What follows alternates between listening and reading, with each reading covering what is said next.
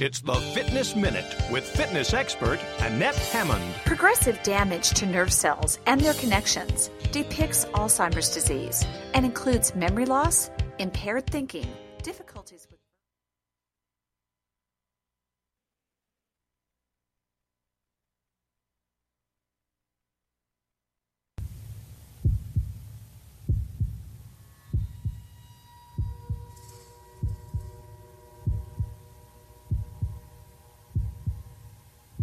Come with us on a journey into the unknown, the unexplained, and the unbelievable.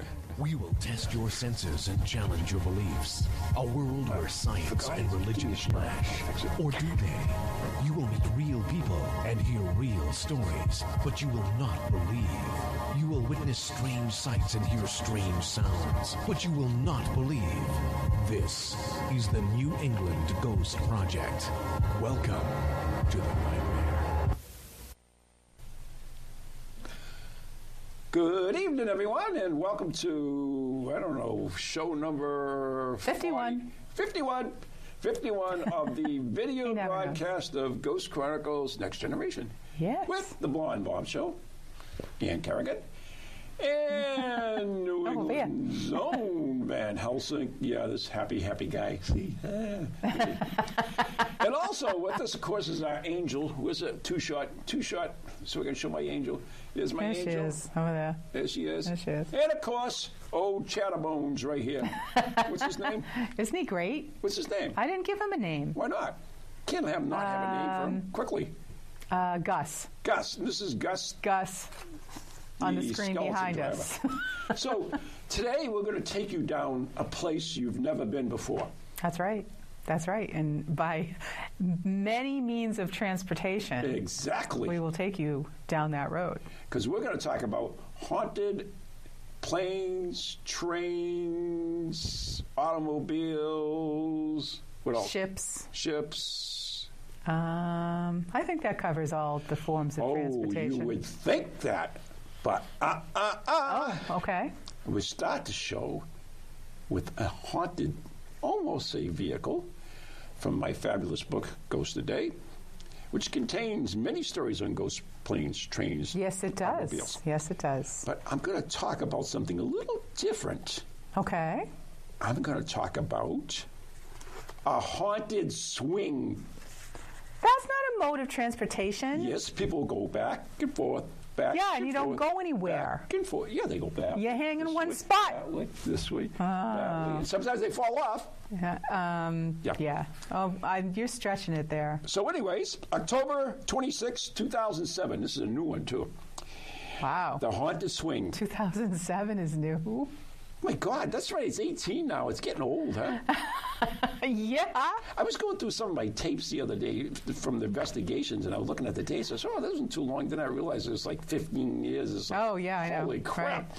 Anyway, Oh, yeah, look at that. Moving right along. That's Uh, 15 years ago. From Fermat, Argentina. Through the years, people have been frightened by many possessed or haunted items, but never a playground swing. Until now, Probably not.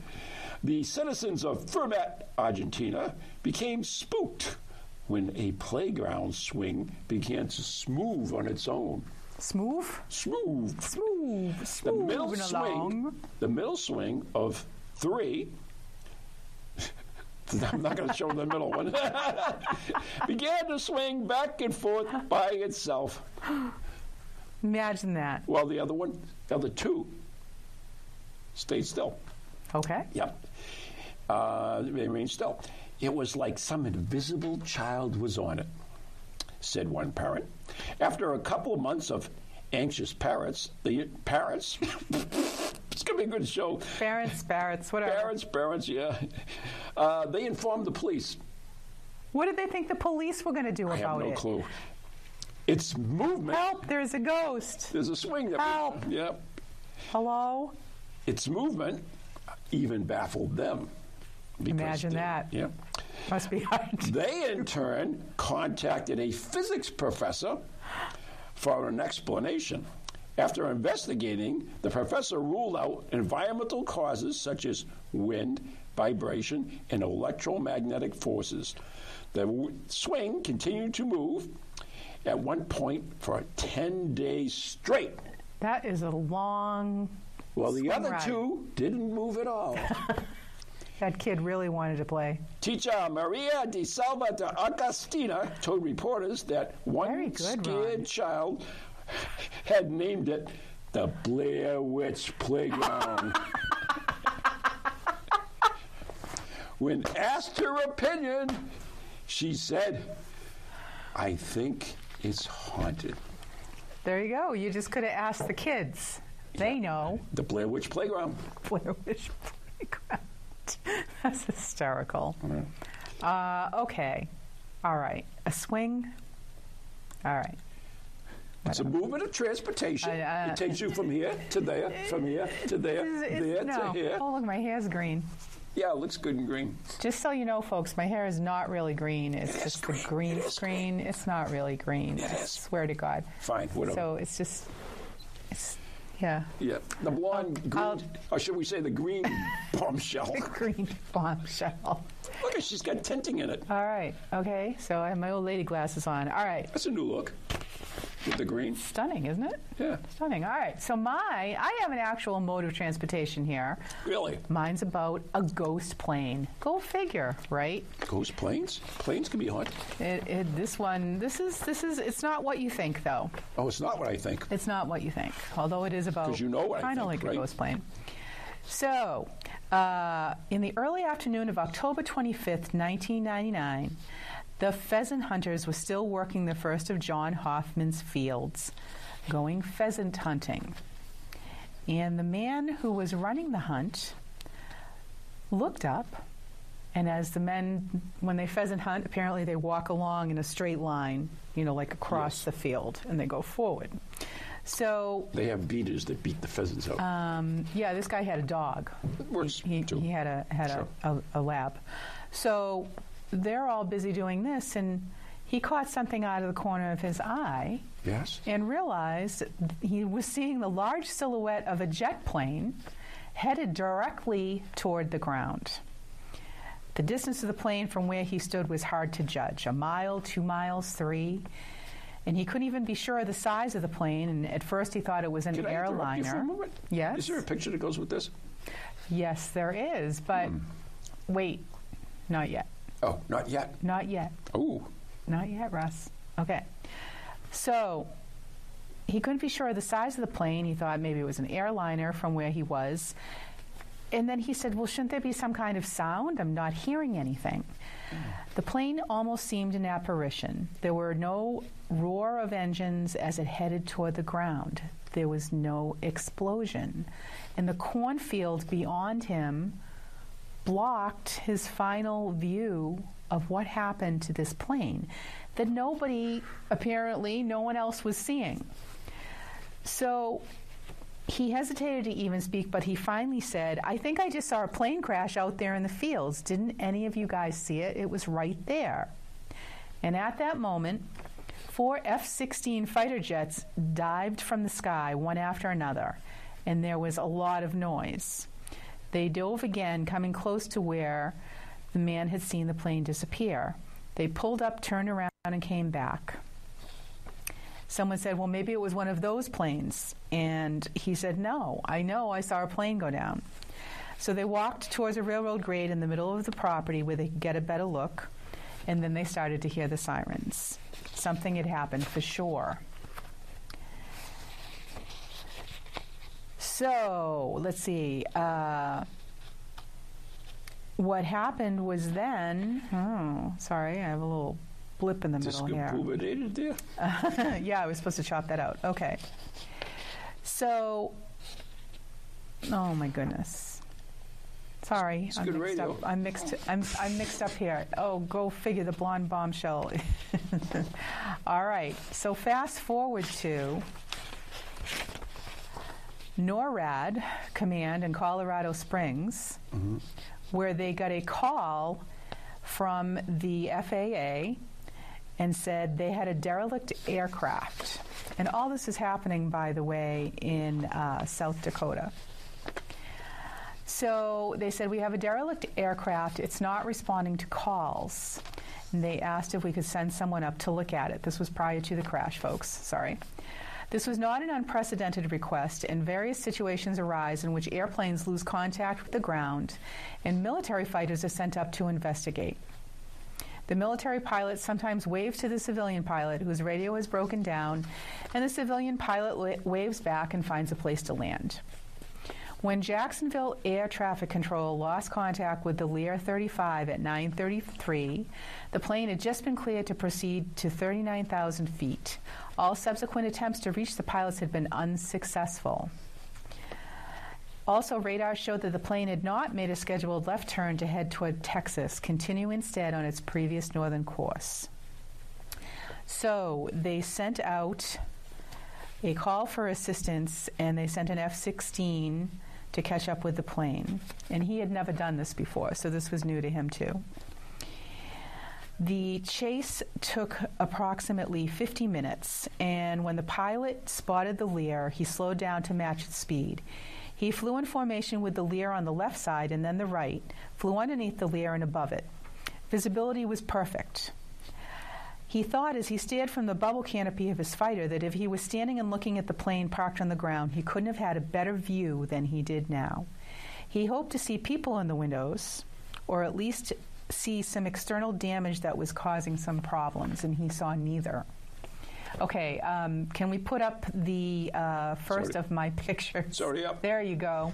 So this is the plane. This is the Learjet that they were looking at, and they couldn't see any people on it, and it was just flying along.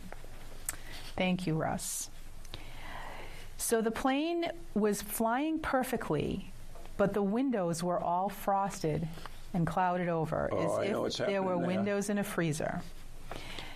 The pilot immediately knew the sad truth. The frozen condensation on the inside of the windows meant that the Lear's oxygen systems were not functioning correctly and the plane was flying on autopilot.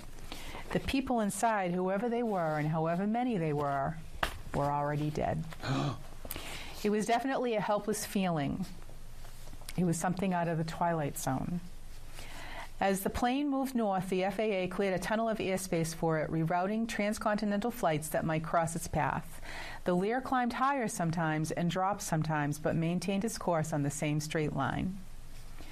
Uh, at 12:22, now almost three hours later, the first of two final pairs of X- F-16 escort fighters was sent airborne and intercepted the Lear. At 1:14 p.m., the Fargo jets report that, reported that the Lear had started to fall as it ran out of fuel, spiraling towards a cornfield where it hit with such force that it left a crater 42 feet long, 21 feet wide, and 8 feet deep. Whoa. So it did finally crash, and pieces of the plane are still in a hangar at Aberdeen Airport.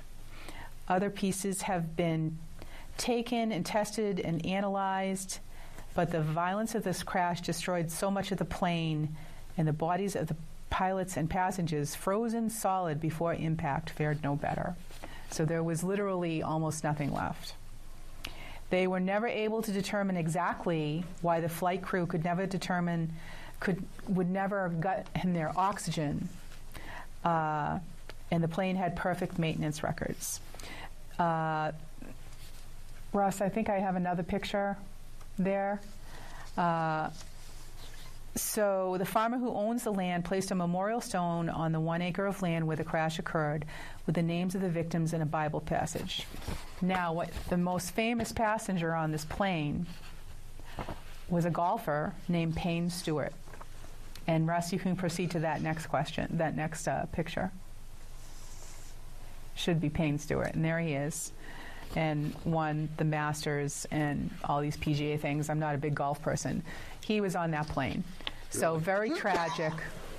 Um, and just the plane was just flying with all those people aboard. So that's my ghost plane story. That, How cheerful. I actually remember that. Yeah, it, well, it was 1999. Yeah. So So fairly new for me. just yesterday for Ron. But interesting you say that. Because All I'm going to come back with my own little ghost plane. All right. This occurred in 2017, which like was almost yesterday. Oh, that, that okay. We, we can go with yesterday on that. All right. Okay? Yes. U.S. And was, yes. Canadian authorities are rightfully spooked about a plane crashing in Ontario, Canada on a Wednesday night. I don't know what that's got to do with it, but there you go. What shook them, you may ask? There's absolutely no trace of anybody actually on the plane. Mm-hmm. Sparking one of the weirdest mysteries of the year. Oh no, I'm going to die today. we're in great shape. They do it on live. Anyway, the alleged ghost plane was a rented Cessna 172 based out of Michigan, which went down into a snow uh, field uh, on the north shore of Lake Superior around 11:30 p.m. on a Wednesday night. We said that. According Just to clarify. avweb.com, um, the spooky part is that local police reported no sign of a pilot in the crash. There were no footprints, tracks in the snow anywhere, and the plane itself was empty. Evidently, it had crashed after running out of fuel on autopilot, which still uh, was engaged in the wreckage. According to WawaNews.com, wah. Wah-wah. The final flight was uh, set to be uh, from Ann Arbor to Harbor Springs, Michigan, but the plane overshot and ended up in Canada. Ontario Provincial Police claim uh, the crash is now a missing person case and investigated by the University of Michigan Police Department. Uh, up, let's see, update. Oh, they have an update on this Ooh, already. update. Ooh, ooh. Breaking news. update. Uh, up uh, March 21st at 9 a.m., Michigan Live, you know, Michigan Live, All is reporting that the missing case is for a University of Michigan graduate student who was last seen on March 15, the eyes of March, Ah. and rented the plane in Antarctica. The distance of 470 miles from Antarctica to the crash site in just uh, it's the, the range of the plane is only 440 and they went 407. So what exactly is up? Nobody knows what happened to its pilot and why there is no trace of him. That's crazy. Oh my god. Crazy. Wow. That's what we do in this show. Crazy. It's crazy. Yeah. You got no picture of that? No picture for that? No, No. It would just be a plane. it would be a plane. But we don't. That's nuts. Yep. Anyways, Oh. so what do you got now? All right. I have a cursed shipwreck. No way. I do. A cursed shipwreck. I do. I've oh. talked about this before because I think it is just such a fascinating thing uh, about this shipwreck. Okay, so this is the cursed shipwreck of Australia, and it's the USS Alkimos. They're going to go, oh, yeah, she already talked about that. I'm going to talk about it again. Oh, yes, you already talked about that. So the Alkimos has a just basically completely cursed history. Uh, and it was a merchant shipping vessel built during World War II. It was originally named the George M. Shriver. And That explains a lot. I wasn't around back then, so I can't tell you. Uh, the vessel was known as a Liberty ship, and basically these were cargo ships that were designed to be mass produced quickly and cheaply. And this one was built in only 10 days. And apparently they did not have very many safety precautions in place. And supposedly, some unfortunate welders were reportedly seal- sealed between the hulls of the vessel, where they perished. Oh, and Russ, we can put up the first picture. Uh, there you go. That's the original USS uh, George M. Shriver, That's it? which became the what kind of ship was it? A Liberty ship? It was a Liberty ship, Oh, okay. A merchant shipping vessel. Yep. All right. So that was what it looked like when it was uh, when it was built back in the day. So it was said that the construction of the sh- ship not only were the welders sealed in, it was also fraught with an unusual number of bizarre freak accidents. And before it had even been launched, it had gained a reputation as being unlucky. The ship was officially put into service on October 11, 1943, as the George M. Shriver, but did not retain that name for very long. Uh, after uh, it was not yet the Alkimos. On October 20th, it was assigned to the Norwegian Shipping and Trade Mission, and its name was changed to the Viggo Hansteen. An incident occurred in August 1944 when the ship became the scene of a brutal murder suicide. While the ship was at port in Naples to unload ammunition and gliders, a female Canadian radio operator was shot by another crew member, who then proceeded to shoot himself. It was a shocking and senseless crime that further punctuated the growing consensus that the ship was cursed. The rumors circulated, and it got to the point that some crewmen refused to serve aboard it, calling it the unluckiest vessel afloat. After the war, it changed hands several times and ended up with a Greek shipping company where it was rechristened the Alkimos. In 1963, after nearly two decades of service with the Greek company, it ran aground at a reef called Beagle Rocks off Western Australia. With the ship's propeller badly damaged, the decision was made to tow it so that basic repairs could be done, after which it would be towed to Hong Kong for more extensive repairs. While awaiting repairs at Fremantle, the Alkimos mysteriously caught fire, and the ensuing blaze caused even more damage to the vessel. When the minor repairs were finally finished and the Alkimos was on its way to Hong Kong, the tow line inexplicably snapped just an hour after departure, and strong waves sent it hurtling towards the shore where it ran aground again the beach ship should, could not be moved and was weighed down with water and left for salvage efforts. The beaching of the Alkimos did nothing to dilute whatever strange force was influencing it. Caretakers who stayed aboard the vessel uh, often reported hearing inexplicable noises such as footsteps, voices, and tapping sounds. On occasion, phantom smells were detected, commonly reported being the smell of cooking from the empty galley. It also said the ship projected a peculiar feeling of menace, causing an uncomfortable sense of being watched, and he had to stand up on end for no immediately discernible reasons.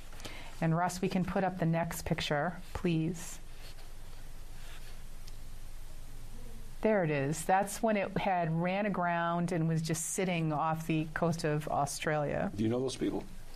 Uh, yeah, they're my cousins. Okay. Okay. Salvage operation was finally launched in 1964, and after being dislodged from the beach, the Alkimos was towed, towed towards Manila by the vessel the Pacific Star. Apparently, the ship did not want to be moved because soon after departing, the Pacific Star was ordered to cease its operations due to a financial dispute with a company in Manila. Unable to legally tow the Alkimos any further, the Pacific Star anchored her four kilometers south of Yanchep Beach near a place called Eglinton Rocks and left it there.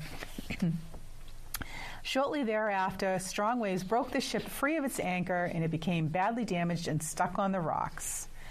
And in a further bizarre and somewhat sinister turn of events, the Pacific Star mysteriously caught fire as it was docked and awaiting legal proceedings. These guys can't catch a break.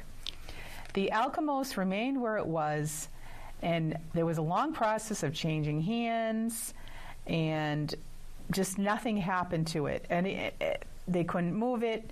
Several salvage crews who came to try and repair it complained of having their tools mysteriously move from one place to another or to disappear altogether, only to reappear later in a completely different locations. They had the mysterious sounds, the smells. Workers reported being followed by footsteps. Voices were heard. And the galley once again proved to be one of the centers of weirdness aboard the vessel, emitting the smells of cooking inactivity. In a deadlier turn of events, one female caretaker who spent some time aboard the vessel suffered a serious fall and lost the baby she was carrying. Ooh. In 1969, uh, giving up all hope of trying to salvage the vessel, they be- began dismantling it for scrap, only for bad luck to strike again with a vengeance. A Navy submariner by the name of Ted Snyder was called in to make measurements of the propeller and rudders of the Alkimos and the amount of dis- explosives needed to dismantle them. Uh, shortly after, Snyder and three others were mysteriously killed in a freak plane crash while on their way to another unrelated project. Subsequent, subsequent salvage workers began the dismantling process, only to be driven off by a fire that suddenly broke out. After this, it just laid there and rotted, where it remains to this day. And we can put up the next picture. Uh, there it is. It's completely submerged. We should go there. I know. Wouldn't that be great? Let's go to Australia. Yeah. Road trip. Road trip. Uh, the area is still notorious for having motorboats break down, divers complaining of malfunctioning equipment and cameras, visiting climbing on the ship, suffering falls. Well, it is underwater. Uh, horses on the beach become agitated and spooked. And there are also ghost sightings of an apparition aboard the wreck said to wear rubber boots and oilskins. Okay. Uh, also allegedly home to a ghost of a small dog. Oh. And there have been several near drownings around the half shunk, sunken ship. Say that five times. Even stranger is the tale of author Jack Wong Sue, who, was vis- who visited the Alkimos in order to do research for his book Ghost of the Alkimos. He became suddenly and inexplicably ill with a rare respiratory illness shortly after his trip. Although he lived, the condition got so bad during his 10 month struggle with it that at one point he was not expected to survive. He lived to tell the tale and finished the book. At least it didn't burst into flames. I know, right? And the Alkimos can still be found where it was abandoned all those years ago, just a short drive north of Perth. So, that is the cursed shipwreck of the, U- the That was a cursed ship. that I, I've never heard of anything so cursed. That so was mucho cursed. you can go and look at it, but I don't think there's much left to it. Well, I could get a piece of it and put it in my collection. You might get killed getting it. Whatever. Don't all live Whatever. forever. That's true. So I have my own ship story. All right, another ship. So, Russ, can I have R1, please? And what we're going to be looking at is the Outrang Medan, or Medan, M E D A N, Medan, Medan. Sounds like it. All right. Medan. Outrang Medan. Outrang Medan. Right, Medan. sorry. This uh, infamous ghost ship is now uh, a Infamous. shipwreck. What? Infamous. That too. Infamous. this infamous ghost ship is now a shipwreck at the bottom of the sea near the Dutch Indies. In uh, June 1947, two American vessels were navigating the Strait of Malacca. Malacca. Mala, Ma- Malacca. Something. Some strait. Malacca. Yeah. What? The two ships Okay. the city of Baltimore and the Silver Star uh, began to pick up a distress signal from the Outrang Medan. Whatever it is. Medanga-langa-langa-langa. Yeah. Okay. The message was written in Morse code. And it went SOS from the Outrang Moran. We float. We all, all, all officers, including the captain, dead in the chat room and on the bridge. Probably chat whole- room? Chat, chat room. Could be a chat room. have chat rooms be a then. Chat room. Okay. Probably the whole crew dead. Then there was a few dots in a Dutch, and then he heard, "I die," and ah. nothing, nothing came in. Later, the ships found the and boarded the Outman Medine, whatever it was, and found no damage whatsoever. What they did find, however, was that everybody on board was dead, Oh. including the dog. Aww. Yeah. They had their mouths wide open, and there were no signs of inju- injuries. Later, a fire broke out, and they all had to be evacuated. The outman Evaporated? evaporated, almost like evacuated. This is going well. Yes, yeah. I know. I need my water. the outrang, the outrang Marie promptly exploded. Boom! and now she is on the bottom Sorry. of the sea. Oh my God. Yes, isn't that scary one? That's very they got scary. Message from it. That's um, telegraphs from the dead. Yes, yes, yes. Even Cap- better than phone calls That's from the right, dead. you know. telegraphs from the dead. Captain, all officers dead. Crew, all dead. I, I die. Oh, okay. Oh, so sad. That's that's that's a good that's a good one. Even a dog. That's really a good Yeah. one. Yeah. Well, what do you got there, kid? Well, before I a break? go any further, yes, we should take a break Wait, what do we got? we have our favorite Paranews reporter. Ooh. Paranews? Oh, hello! Wait, Oh. we have to wake up the camera operator I am going to so get. he can turn the camera. I'm getting ready for the Paranews because I've All got my popcorn. Get your popcorn ready, I'm excited. and let's run the intro to the Paranews, Russ. I'm While ready. that camera is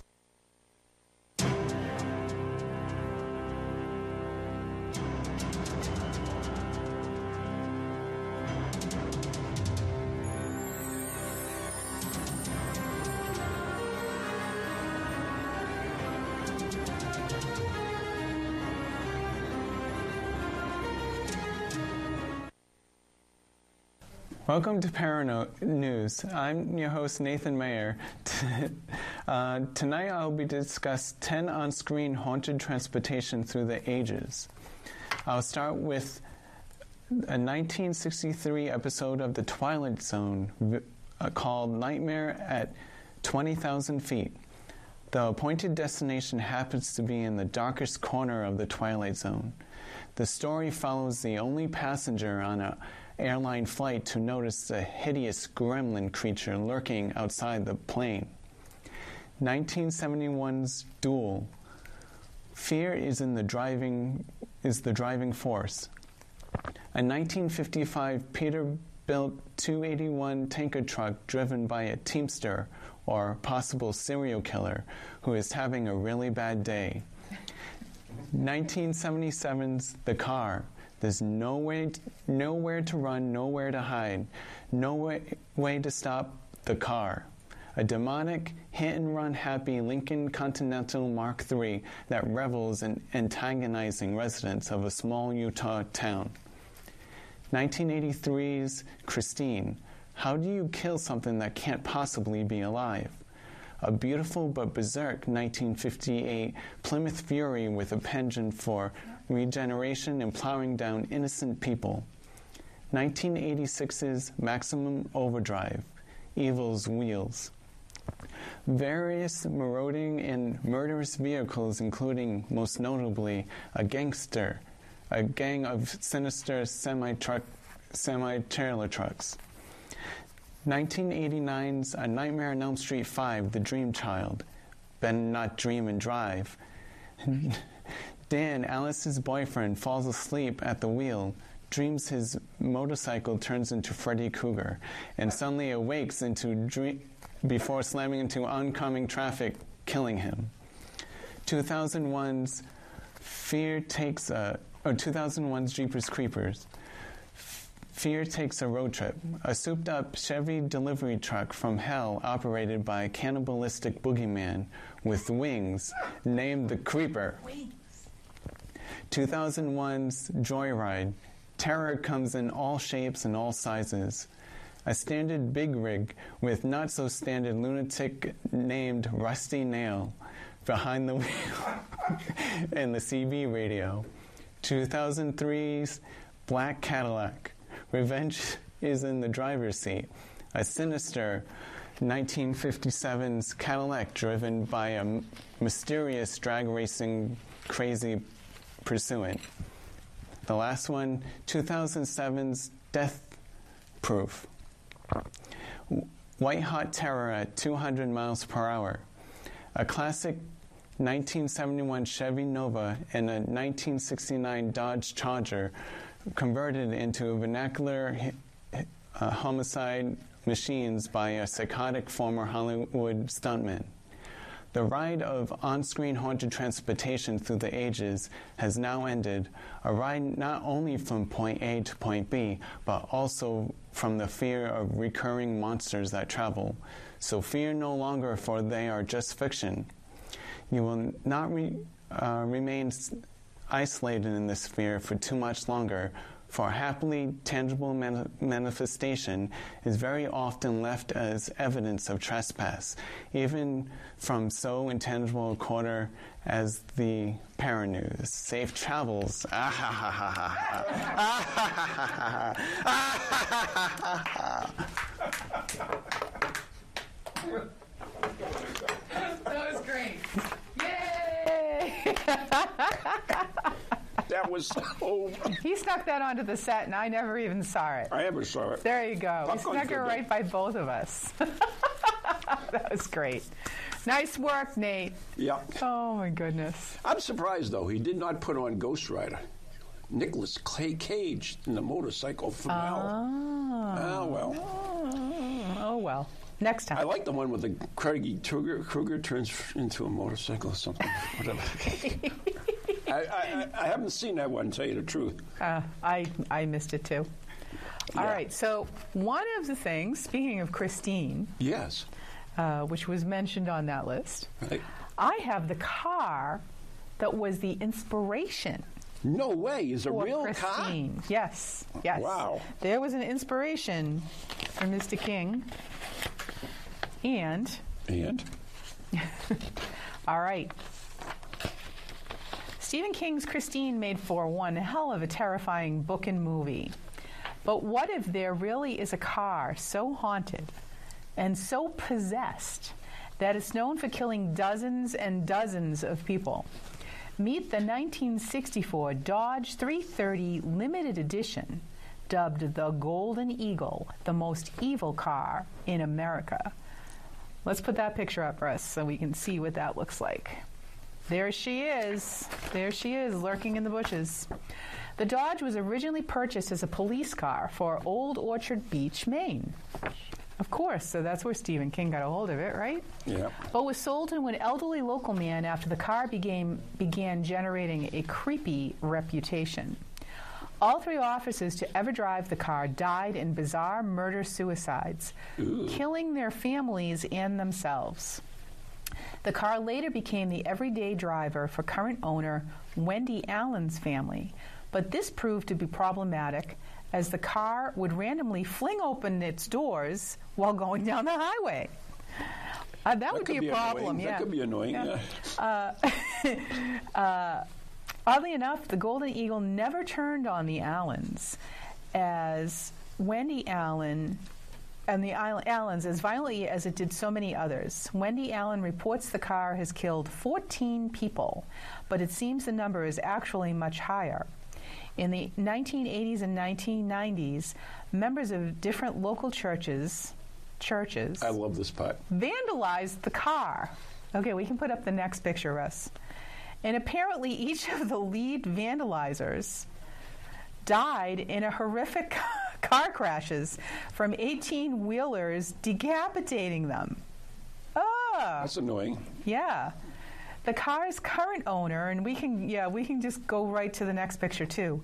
The car's current owner even claims all 32 people from the two groups died under strange circumstances, four of them being hit by lightning. Of all That's strange stories related to this car, the deaths involving children are by far the creepiest. Two children, one in the 60s and one in the 80s, were hit by cars and flung across the street to land either under the bumper or on the hood of the Golden Eagle. Both died before paramedics could reach the scene. The last story is the most chilling. In 2008, a kid was dared to merely touch the Golden Eagle, and a couple of weeks later, he murdered his whole family, even the dog. Oh, the dog. How many dogs must die in these news? It's awful. and burned his So house to the ground. There's another fire for you. There you go. Today, the car is in pieces after another dogs. church group. Yeah, there you go. What's with these church groups? Decided a demon was living in the car back in You think? 2010. The group stole the car, chopped it up, Is that a sin? and, distri- and distributed to various junkyards. But Wendy Allen's internet cries for help were heard, and most of the parts were found and returned. Why? Well, some more church groups can apparently Like you wreck it. turn into Kill a dogs, gang. evidently. Damn. Um, oh my goodness. The same church group has harshly labeled her as the Sea Witch of Old Orchard Beach and claims she uses the car to cast death spells. we should go visit her. Alan, yes, we should. I hope she's still alive. Allen takes offense to people labeling her in the car as dark and demonic. I say it's just a car that has been passed down in my family for years, and people are reading too much into the things that have happened to me, happened to people around the car. Because look at me, my family, my friends, we're fine, aren't we? If the car was hell bent on Yeah, killing our eyes everyone, might glow. We might have wings and why horns, isn't everyone dead? With the Golden Eagle in pieces and in hiding, Allen built the dazzling Raspberry, a 1992 Volvo with over 2.5 million beads, toys, buttons, marbles, and rhinestones glued to it. She uses the car to raise aus- autism awareness. She's also a writer, publisher, and all around interesting person. we should visit her. We should definitely visit, Go visit her. her. definitely. I want to ride in a rhinestone But, car. but what I don't know is she claims she claims didn't she claim in this story that it killed all these people? Yeah. So why is she saying that people are making too much out of her Well, she's making stories? too much out of it. I don't I don't quite understand that, but Christine inspiration. she have two personalities. When she's possessed, she Uh, writes maybe, a story, and maybe. then when she's not, there you go. Yeah. So I don't have anything as really as nasty as that. as grisly as but that. the good thing about it, no dogs died in my story. Oh, thank God. Or fires They're getting few and far between. So Russ, can we have uh, picture R2, please? And we'll take a look at R2. I've named these after myself, by the way.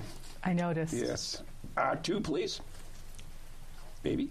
There you go. There it is. All right, leave that up for a second That's or a two. cool- so that's a people can- cool looking thing. Oh, can we leave? Oh, we just Oh. lost the monitor. We let, that's know- all right. no Sean idea. unplugged our monitor. We fully blame the crew. All right, It's so this picture uh, was taken by a pilot who captured uh, what seems to be dozens of ghostly figures exiting a non existent plane and walking through the gangway. The clip was taken at Bangkok's airway by pilot Vortlet Vichibaba. Vachi Vichi Baba? Vijay Baba, uh, from the cockpit of his aircraft and reported to local media. Uh, footage filmed at night uh, appears to show passengers towing their luggage through the covered bridge towards the terminal at. Uh oh. In airport.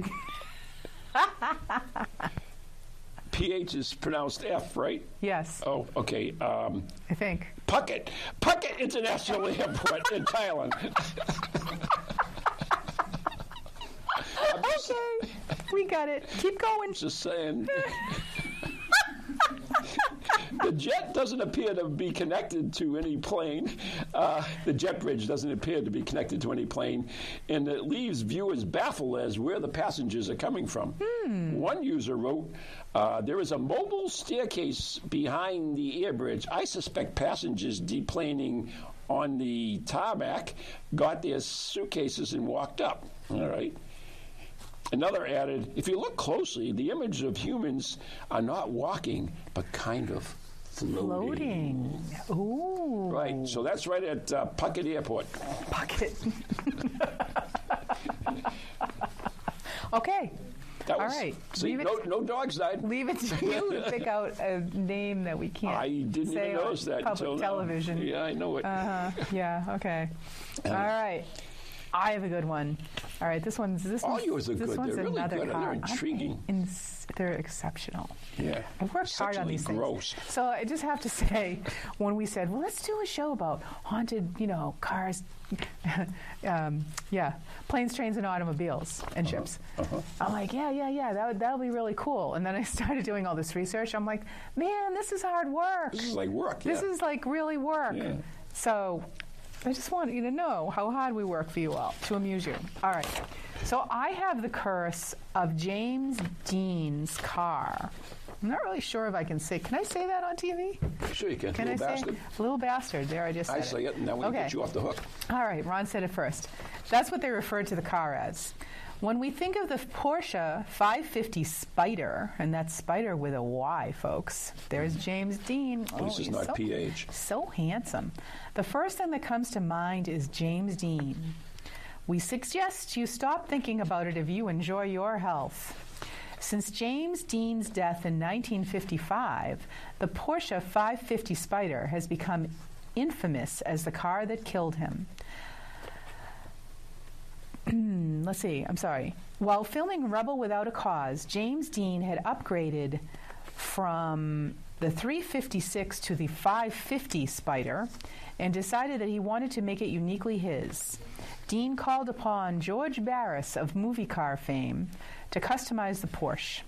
He gave a tartan seats, two red stripes over the rear wheels, and plastered the number 130 on its doors, hood, and engine cover. And we can put up that picture, which should be next. There it is. Oh, yeah. Uh, see, He- he pretty, was a looker, wasn't pretty he? fancy. The name Little Bastard was given by Dean language coach Bill Hickman and was later painted on the car by master pinstriper Dean Jeffries. On September 23rd of 1955, Dean met actor Alec Guinness. Who is he? Obi-Wan Kenobi. Obi-Wan Kenobi. Outside of a restaurant and had him take a look at the spider. no dogs die in this, right? No. Oh, thank God. Guinness told Dean that the car had a sinister appearance and then told Dean, if you get in that car, you will be found dead in it by this time next week. Seven days later, Dean would be killed in his beloved little bastard. It not only killed James Dean, but killed and maimed others who came in contact with it, causing many to say that the thing was cursed. George Barris, and he did like the Batman car too, I think, among others, mu- maybe the Munsters Maybe. as well. Uh, George Barris, who customized the 550 originally, bought the wrecked carcass, and we can put that picture up next, Russ, for $2,500. And soon after, it slipped off its trailer and broke a mechanic's leg. Ouch. Not long after, Barris sold the engine and drivetrain to Troy McHenry and William Eschrid. While the two were both racing against one another in cars that had parts from the car, McHenry lost control and hit a tree, killing him instantly, and Eschrid was seriously injured when his car suddenly locked up and rolled over while going into a turn. Barris still had two tires from the 550, which were untouched in Dean's accident.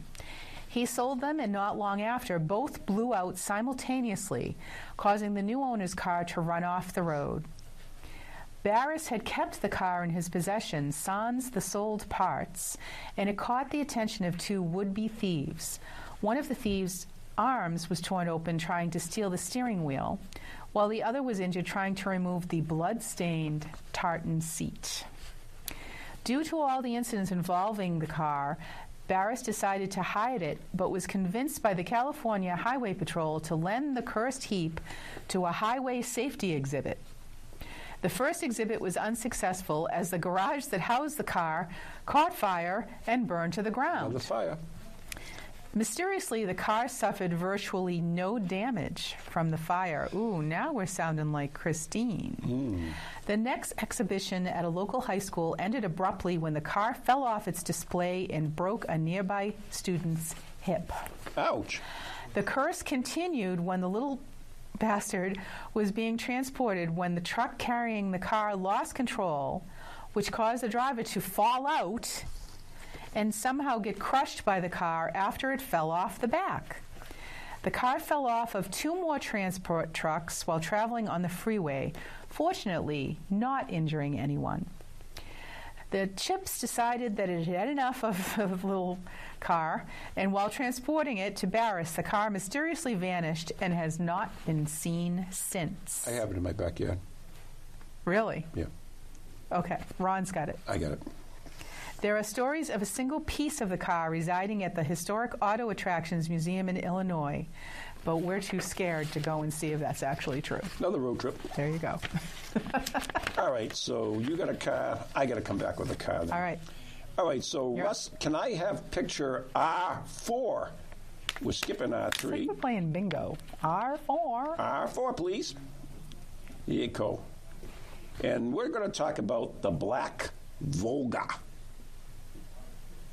Dur- during the uh, 60s and 70s, the people under the Soviet rule had plenty to be worried about. From the Cold War to the many dangers and shortcoming of their own government. Their daily life was laced with small doses of terror. Aw, However, That's too bad. there was one entity that was particularly frightening to them the Black Volga. the Black Volga. Okay, did we put that Black Volga up yet? Uh, let's see. Nobody knew who drove the black Volga. Some said it was priests. Some Priests? said nuns. Some swore it was Satan worshippers. Some even claimed it was the devil himself. Oh my goodness. Yes. The Black Volga was a Volga limousine with white rims and curtains that would come out of nowhere. Sometimes its rear view mirrors were actually horns. Okay. It abducted children and it killed anyone who approached it, sometimes instantaneously, There it is. other times exactly 24 hours later. Ooh. No one knew why they took children. Maybe they were sold for rich to rich Arabs They're plump and tasty. who needed blood to cure leukemia. I don't know where they got that. Maybe the kids were just harvested for their organs. Oh.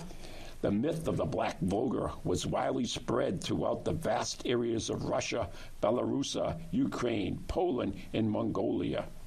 Although there was no evidence to support it, or none to debunk it.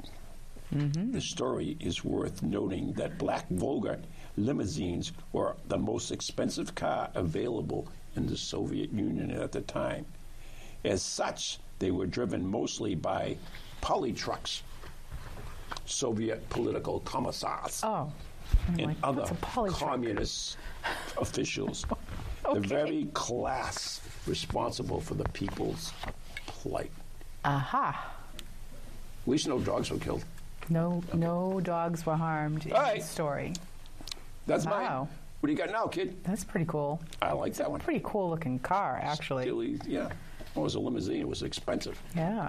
All right. So, I have a plane. I have another plane story. Um, let's see. How much? We got like ten minutes left here. All right. So I'm gonna jump. I'm just gonna jump ahead. You can jump ahead. All right. And I know this is a story that probably many, many people have heard, Really? but now you're going to hear it again. The ghosts of Flight 401. Oh, I uh, I remember that. Yes. Yes. Yes. No, I actually remember when it happened. All right. This is one of the most incredible stories of haunting in recorded history, involving many independent witnesses and several aircraft. The story begins in December 1971 when an Eastern Airlines L 1011 TriStar airliner Flight 401 crashed into a swamp in Florida. The cause of the accident was traced to a relatively minor flaw in the cockpit design, but one that would cost 101 people their lives. Ouch. Among those killed was pilot Bob Loft and engineer Don Repo, but it seems both men were not through with this world yet. And uh, Russ, this is not going to go in order, so uh, this is five. Five will be the picture. There we go. Good job. Those are the pilots. All right. And in the wake of the crash, a number of parts of Flight 401 were salvaged and then used in other aircraft in the Eastern Airlines fleet. In the years that followed, many of the aircraft that received parts from 401 were found they uh, found they often had an extra crew member or two on board in the form of the spirits of the dead crew members. At first, crew members who knew the two men reported seeing them during flights, but many chalked these sightings up to mistaken identity mixed with the emotions of having lost two colleagues. However, it was not long before passengers began reporting seeing them. In one extraordinary incident, a woman found that a man in an Eastern Airlines uniform had somehow managed to sit down next to her without her noticing. Concerned about the rather ill look of the man who was apparently unconscious, she called the stewardess. Both of them watched in amazement as the man simply faded away in front of them, sending the passenger into a fit of hysterics. Both the stewardess and the passenger later identified him as Don Repo from pictures shown to them of Eastern Airline employees. Indeed, of the two men, Repo appeared most frequently to crew and passengers and apparently wasn't content with just performing disappearing acts. He seemed to be actively trying to prevent another accident, appearing to other flight engineers, reporting, reportedly telling them that he had done his own pre flight check and the aircraft was fine. Perhaps his most dramatic appearance was when a stewardess saw his face in the galley oven, which reportedly was also a piece of Flight 401. The stewardess called another crew member, and the two of them heard the dead, dead man warn them of an impending fire. Later in the flight, the aircraft suffered an engine fire and was forced to land, but, un- but fortunately, no one was hurt. Over time, the sightings dissipated, or maybe were suppressed by Eastern Airlines, uh, and with the drawdown of the tri- TriStar fleet, it is unlikely they will return. Wow. I remember that. I actually remember that, Really? that incident. Happening? Yeah, exactly. I, I, I was around, but I don't, I don't remember. Yeah, I do remember it. So I'm going to talk. Uh, we haven't talked about trains, so we've been up through a train. No, we've not. So I'm going to hit Ghost today again, and uh, talk about uh, one of the train stories in here, which is on page 344. All right. December 10th, 1997, the Silver Pylon. Built in 1960 as a prototype, the eight car silver aluminum subway train was featured on a Swedish television program, Det spökar. A popular show that deals with allegedly true hauntings, and rightfully so, because the Silver Pylon, which means Silver Allen, arrow, arrow in English, or Ron speak, uh, was taken out of service. The gleaming phantasm has been seen many times. Subway employees, commuters have all witnessed the flash of the silver paling pylon zipping through tunnels and unused lines, even stopping to pick up unfortunate passengers. Mm. Those unlucky enough to board the glowing specter receive more than they bargained for. Once the train door closes, Ooh, they become lost in time and space and arrive at their destination hours, days, and even months later. Wow. The less fortunate ones are said to get off at the abandoned Kimiling station and disappear, never to be seen again. Ah. So if you ever go to Sweden for either business, business or pleasure, I think I'll go for pleasure. You might uh, decide to venture out into the subway system, but beware of the silver pylon. Remember this. Bara da gunga stiga ava kimalaga. Only the dead get off at Oh. Kimalaga. I'll never forget it. I'll never forget it. Wow, that was a stunning pronunciation. Thank you. That was wonderful. I always get the good ones. You did. Yes. You did. And you know what? I just did such a good job on that, didn't I? You, you did. Yeah. You did such a fabulous job. They've given us the rap cue. Really? Already? It's that time. I know. I know. I, was, I've I got still so many I still have to more tell. stories. We had fun telling these ghost stories, these transportation ghost stories. We'll have stories. to do it again sometime. We do. We Or, you know what we could do? We could What? intermittently put them into our shows. Aha. See, you can't escape us. We're going to give you more Because you're going to transportation. get these whether you ghost want them or not. We get the thumbs up from It's Russ. worth, it's worth just listening to me pronounce names. Oh my God! Yeah. Well, thank you for listening to our Oh, yeah. haunted planes, trains, and automobile stories tonight, and we hope you've enjoyed them. And we're going to thank, what's his name? Would you give a call him?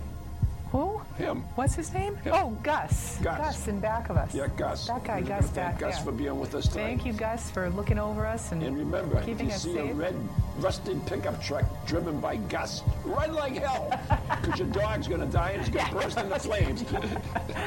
Good night, everybody. Thanks for listening, and we'll see you next month.